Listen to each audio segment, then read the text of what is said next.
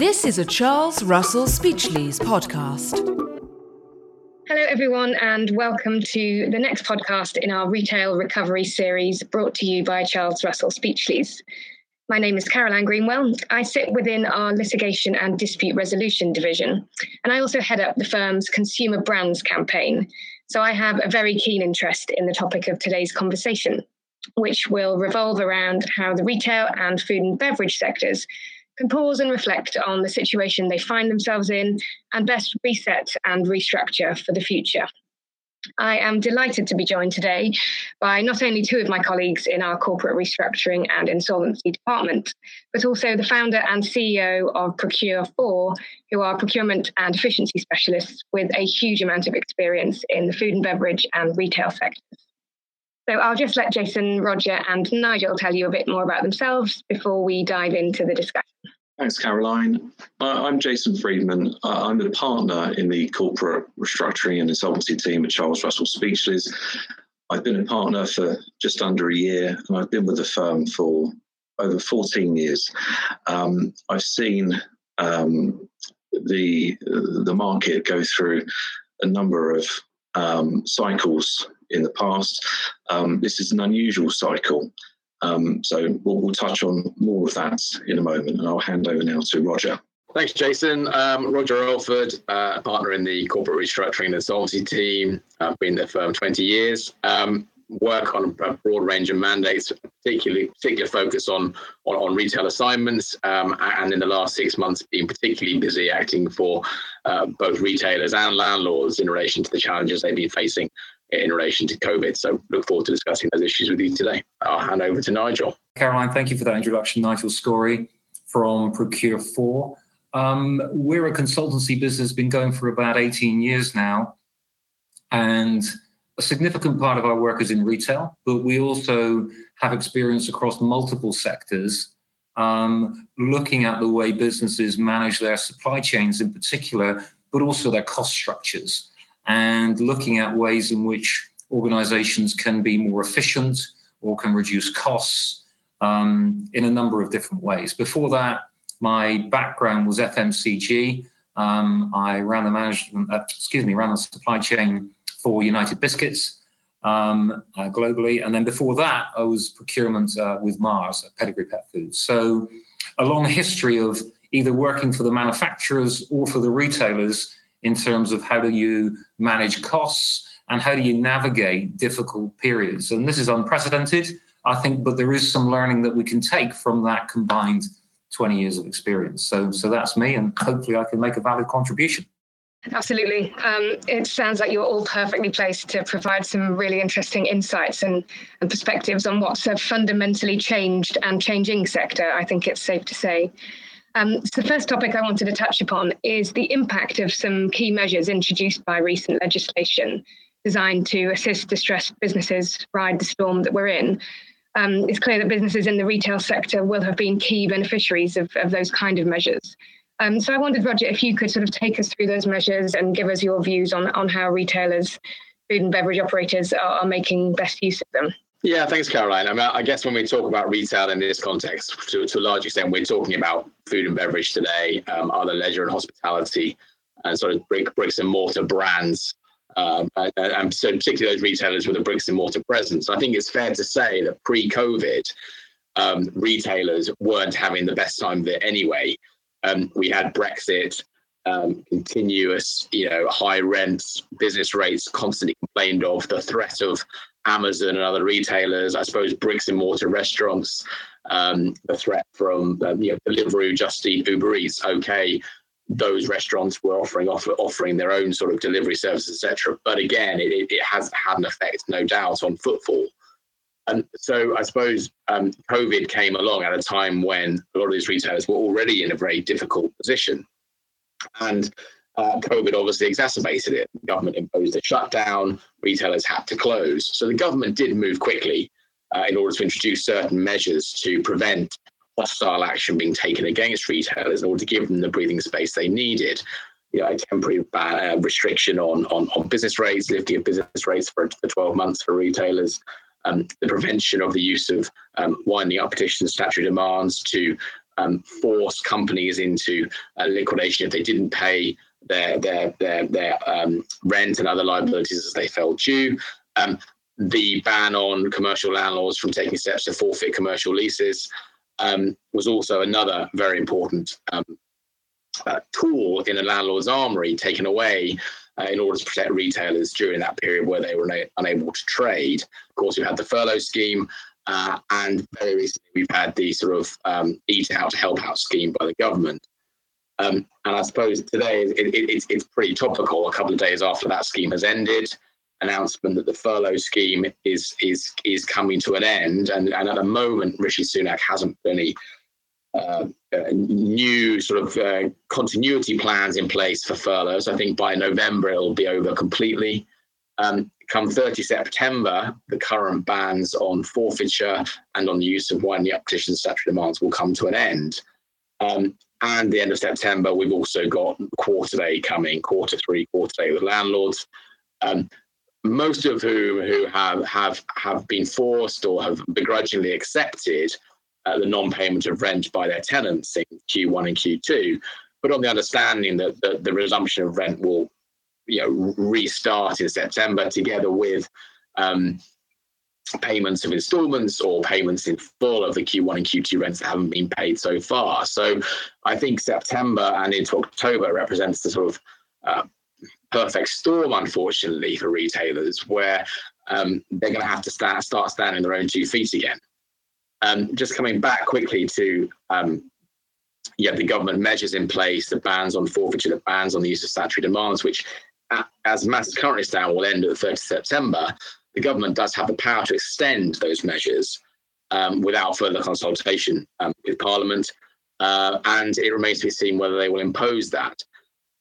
If they don't extend, then particularly in relation to landlords, all tenants will have to rely on really is the kind of government's recently imposed code of conduct for commercial tenants, which is a voluntary code.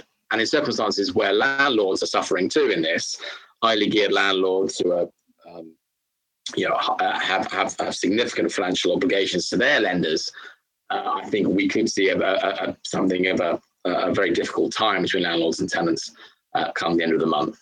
But I'll hand over to Jason and Nigel for any insight they might want to add to that. I think it shouldn't be understated in terms of the difficulty that the sector was facing already.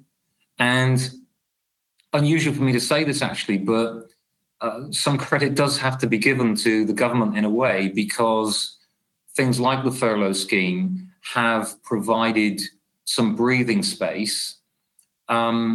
And I think that the smarter organisations out there have used that breathing space to face into some of the issues that they had to face into anyway. So if I think of, say, let's use an example of restaurants. And I was talking to a CEO recently, in rough numbers, a 500 million turnover business. So he was saying, that's $1 million a week.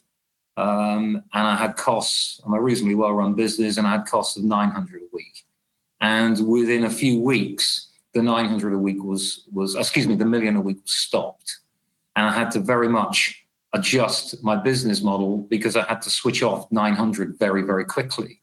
And that came at a time where that business was already extended by taking up expensive leases in less attractive sites and facing increased competition.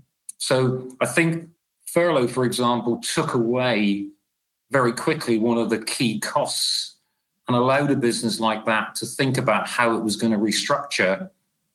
It forced that business to think about which sites it had to close. It forced that business to think about what the offer was going to be going forward. And it gave the organisation the breathing space to do that. And I think that, dare I use the expression, smarter businesses have therefore been able to rightly take advantage of those schemes, and that has enabled them to survive, frankly. And I think what we're now facing into is the next phase, which is having survived, having slashed my costs to meet the very little income that I've had over the last X months, and now need to start to think about how I'm going to drive recovery. And I think that's, I'm sure that's the way, the direction this conversation is going, but to be fair, I think those schemes have really helped. And as I say, it's unusual for me to say that about a political situation, a government of any colour.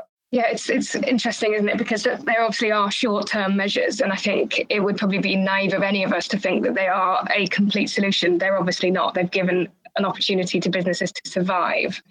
So I guess really the kind of the question going on from survive this period, you take advantage of an opportunity that's been given to you.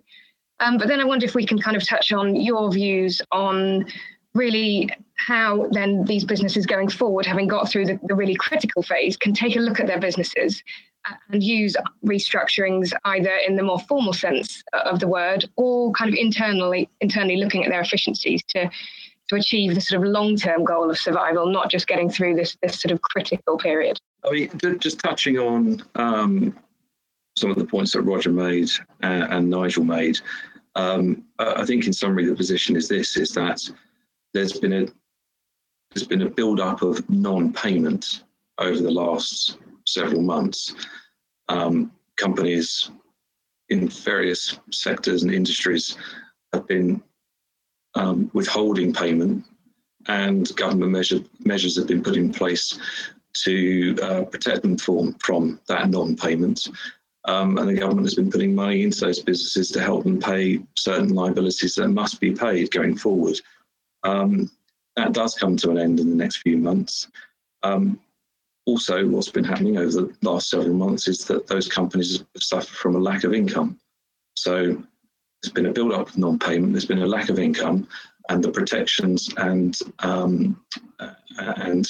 monies that have been put in by the government do come to an end at the same time. So once these protections and incentives come to an end, you're left with two sides. One side is going to be pushing for payment heavily, and the other side is going to be struggling to make those payments. One way in which you can look to restructure your business, as Nigel has said, is to look at your supply chain, reduce your costs, speak to landlords, see if you can arrange payment plans with them. But there will be some businesses that suffer terribly during this period that aren't going to survive just by cost cutting on the supply chain, albeit that is that's an important part of restructuring. So businesses are, and they are at the moment, but others are going to have to look at restructuring their businesses for the demand that's going to be out there for their products going forward. So take, for instance, London as a vibrant city. I'm here today and it's empty. The shops aren't open. There's significantly decreased footfall. So is that going to change in the short term or indeed the long term? I mean, what we're hearing at the moment is that some businesses are asking employees to go back a few days a week. Others are doing that on a voluntary basis. And some businesses are not looking at bringing back their employees for several months, or perhaps indefinitely. So there's going to be significant impact on certain trades, certainly in the food and beverage sector in London. And I think it's inevitable that they're going to have to restructure somehow, whether it's downsizing premises, whether it's reducing their footprint in London, or taking themselves out of London. That's something that they would need to look at. But during this period, directors, boards should have and should be using it to take stock of the situation they're in, make sure that their financial records, accounts and cash flow projections are up to date and are realistic. Regularly have board meetings, dissenting directors, air your concerns at those meetings and have them recorded, and focus on cash collections. But you'd also need to plan forward. How are you going to operate with a reduced footfall in those towns and city centres that you're operating? And contingency plan. And contingency planning can be a combination of working with lawyers, and restructuring firms, or dealing with those matters in-house.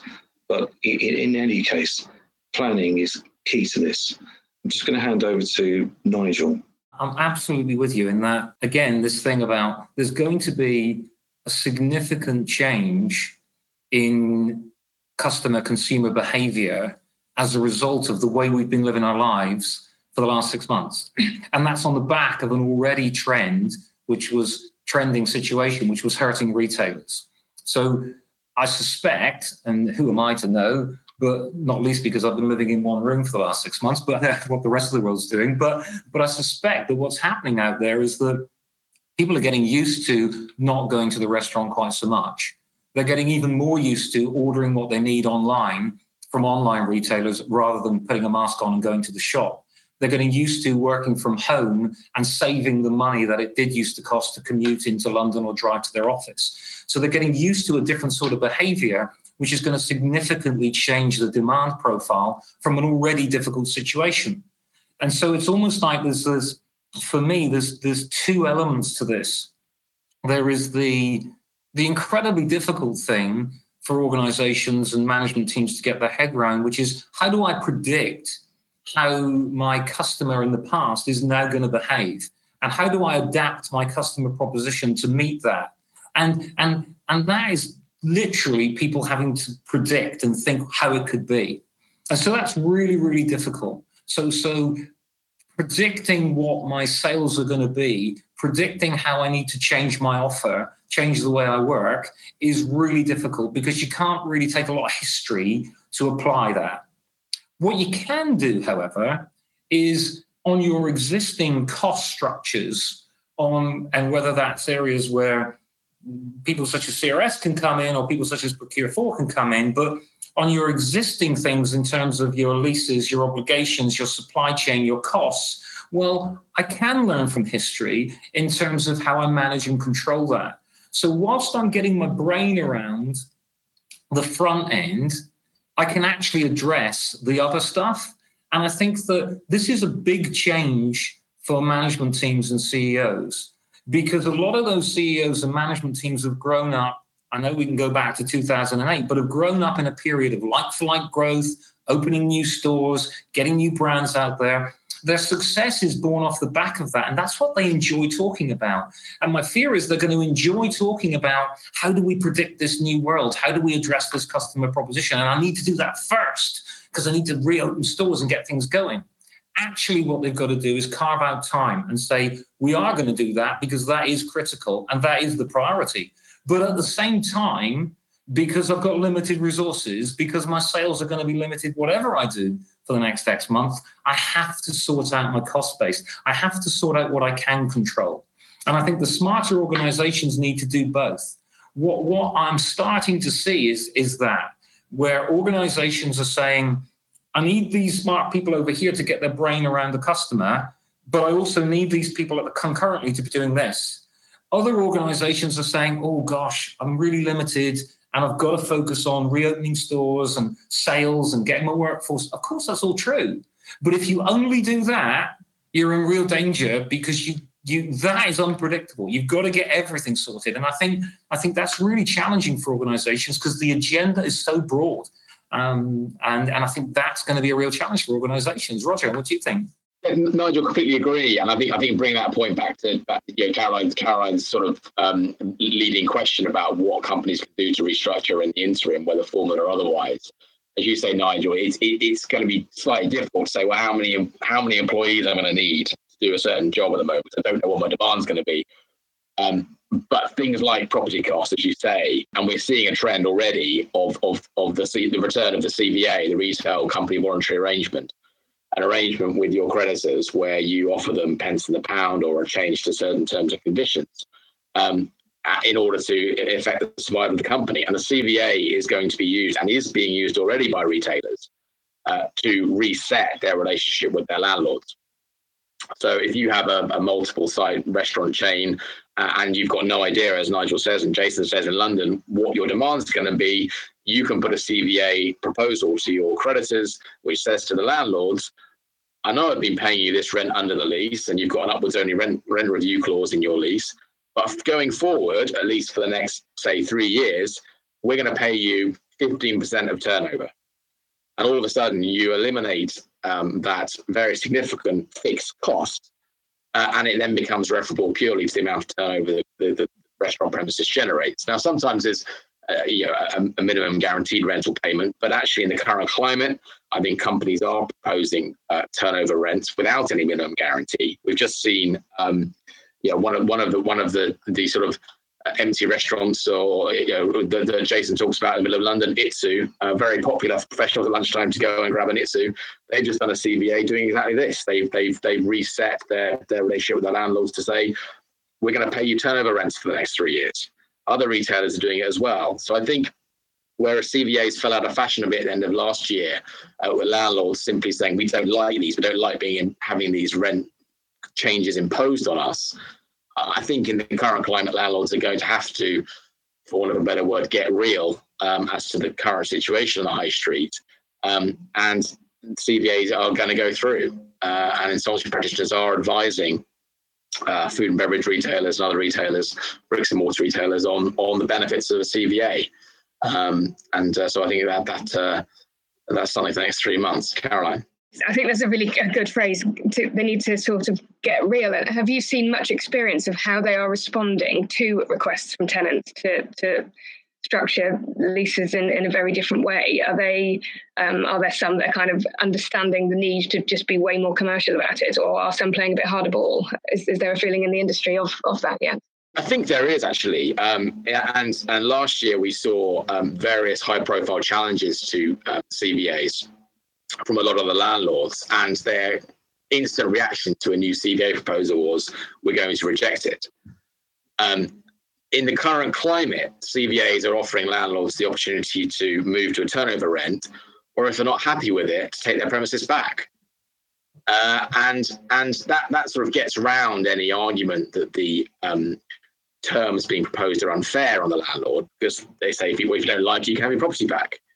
And in the current climate, demand for restaurant premises is probably an all-time low. So, I don't want to say they've got to get real. It's not a sort of standard landlord bashing technique. They're often painted as the villain of the piece, and actually we're seeing landlords going out of business at the moment as well, both big and small, as a result of this. But I think they are starting. Their immediate reaction to the CVA dropping on their desk is, we cannot possibly contemplate or allow this to go ahead. And then they say, well, what's the alternative? We've got an empty site for another 12 months and we get the rates liability back.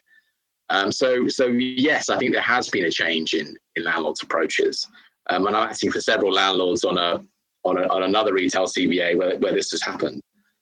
And begrudgingly, towards the end of the period where they got the opportunity to get the property back, they say, well, okay, it's better than nothing. It's some rental income. It's something we can show to our lenders, that at least we've got some cash coming through the door. And if really the objective is to kind of get our cities operating and buzzing again, then there is an onus on all parties really to not have empty premises and have London as it's looking at the moment, as you say. No, I think that's right. I think everyone is going to suffer short to medium term pain. Great. Well, time flies. I think we're probably already nearing our close time. But before I wanted to wrap up, I thought it would be helpful for listeners to really hear kind of a top tip from each of you. You've all clearly got a ton of experience in the industry and are very busy at the moment with assisting a number of parties. So if we could go Roger, Jason, then Nigel with the top sort of takeaway. Yeah, I'll do what I always do and just focus on landlords and tenants again. I would just say that if you as a retailer know that you're not going to be able to hit your September quarter day payment or the deferred Q1 and Q2 rental payments you've agreed to make, early communication with landlords is absolutely key, because you can bet your bottom dollar that come 30 September, landlords will be looking to use statutory demands and winding up petitions again to force payment. And so if you have an opportunity now to renegotiate terms, whether informally or through the use of the CVA, then take the opportunity to do it now. As Nigel says, address your liabilities now and seek to reduce them or compromise them wherever you can. Otherwise, there'll be a nasty shock. Jason? In my view, I think what boards and directors should be doing is be prepared to adapt to the new situation we're in. Be prepared to react quickly to changes in demand, and try and maintain as much flexibility as possible, be that with landlords or your supply chain. There are several different restructuring tools that are available to companies in these situations. And if the board decides that it's in a situation that it cannot get itself out of, it should look at those restructuring tools and speak to us and speak to Procure4 about how we can all work together to resolve those issues. But in the meantime, as I said earlier, boards should ensure that they keep accurate records of the decisions that they're making, keep all their forecasts and accounts up to date and regularly review those. And the most critical is contingency plan, because we don't know what's going to happen next week, next month. Businesses are starting to reopen, the trains are going to get busier, and city centres is going to see more footfall. But what we can't plan for is the next time the government decides that we need to go into another lockdown. So contingency planning is absolutely key. I think the danger when CEOs, management teams hear people like me advocating cost control and focus on costs is that they maybe understandably fear that what we're saying is, well, we'll take some olives off the pizza, or we'll only clear the stores once a day rather than twice a day. And it's going to erode the brand or the customer proposition.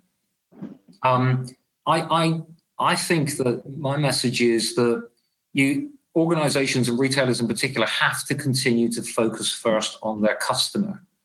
Over the last 10 years or so, that has meant, though, I think that they've tried to offer broader ranges, better offer, trying to second guess the customer, trying to satisfy or create needs that maybe didn't exist.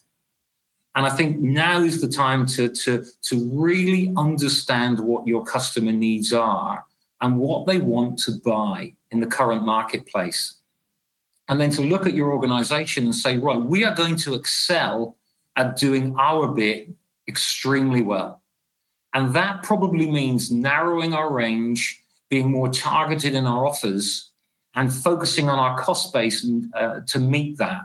And in so doing, we reduce the complexity in our business, we reduce the costs in our business, and we continue to satisfy that customer and retain our brand standing. And I think that's the balance for organizations coming out of this. Yes, you have to understand the changing needs of the customer and satisfy that, but at the same time, you can get your costs under control, you can sort out your leases and everything else that we've talked about on this call, and you can be stronger in the new world. And I think that's for want of anything else, I think that would be my one sort of bit of advice. There's some really, really fascinating insights, hugely thought-provoking, nice and varied. We're coming at it from different angles, which is great. And I hope of great assistance to our listeners as they look ahead to hopefully achieve survival of their organisations and ultimately future success. So thank you very much. If there are questions that arise as a result of what you've heard us talk about today or more generally, then we have a generic email address, which is retailrecovery@crselaw.com. So don't hesitate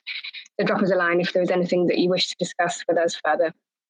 Just remains for me to say thank you to Roger, Jason and Nigel for joining me today and wish you all the very best of luck.